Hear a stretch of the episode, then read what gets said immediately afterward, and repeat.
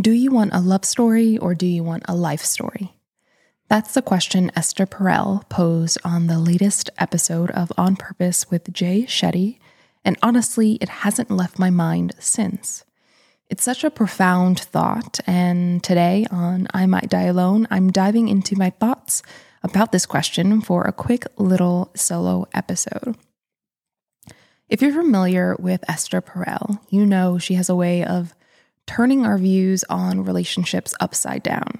She shakes the very foundation of our beliefs. And obviously, this week was no different with her conversation with Jay Shetty. They ended up discussing this powerful idea that many people can stir love in our hearts, but very, very few align with us on building a life. And maybe I'm just late to the party, but it struck me because it's such a pivotal distinction, and I would have not been able to articulate it as gracefully as both of these geniuses did. So today, I'm not only sharing my thoughts, but really what I'm doing is inviting you to rethink with me because this is still some thoughts and that I haven't quite fleshed out. But ultimately, why should we, especially as women, decenter romance to focus more on building a life story rather than just chasing a love story.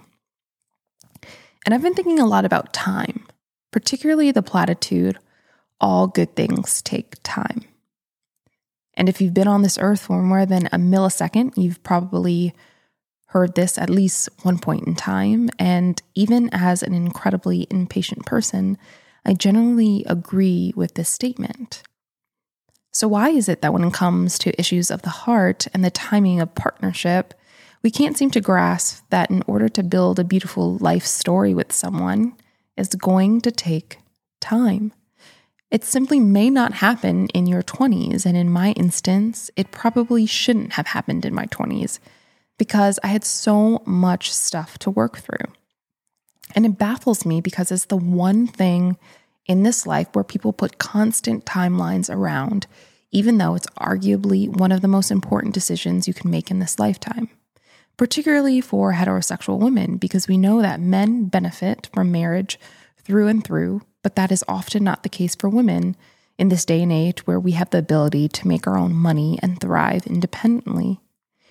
And while I was in my depression cave last year, where this whole podcast came to be, I came to the conclusion that we're often so caught up in the romance of it all that we forget to ask does this fit into the life I'm trying to build? And I think for me, reflecting on my journey, I've realized that while I enjoyed the company of many, the fundamental question remained could I build a life with them? And it truly wasn't about being picky. It was about being honest with myself. And whether I had the language for it or not, the answer to that question was often no again, I would have a great time with these men. And I think about that Cher quote where she goes, I love men. I think men are the coolest. but fundamentally, I could not see myself building a life with them. And I want to be clear I don't subscribe to the idea that I'm waiting for the perfect one because that doesn't exist. And if you believe in that, I think you will continue to have a hard time trying to find a partner if that's what you desire, because perfection is the enemy of good, especially in relationships. But I also know that for the life I want to build, there are certain things I need in a partner. I have such deep aspirations, and I'm so excited to figure out how I can impact the world positively. And I want to see that in my partner as well. Obviously, not the same aspirations, but this desire but the desire to go each day and work towards something bigger than us. And when you have this purpose, I think the way in which you move within this world is going to look different and can be in opposition with a partner who doesn't want the same things as you, even if you have a blast with them during late night rendezvous. I think that's how decentering romance has helped me. It has helped ground me and remind me that while romance is something I want, it should not consume me because I'm working towards building something grand. And that something grand is a beautiful life story. And a beautiful life story has many supporting characters. And while I'd love to add a co lead, my cast is amazing as is.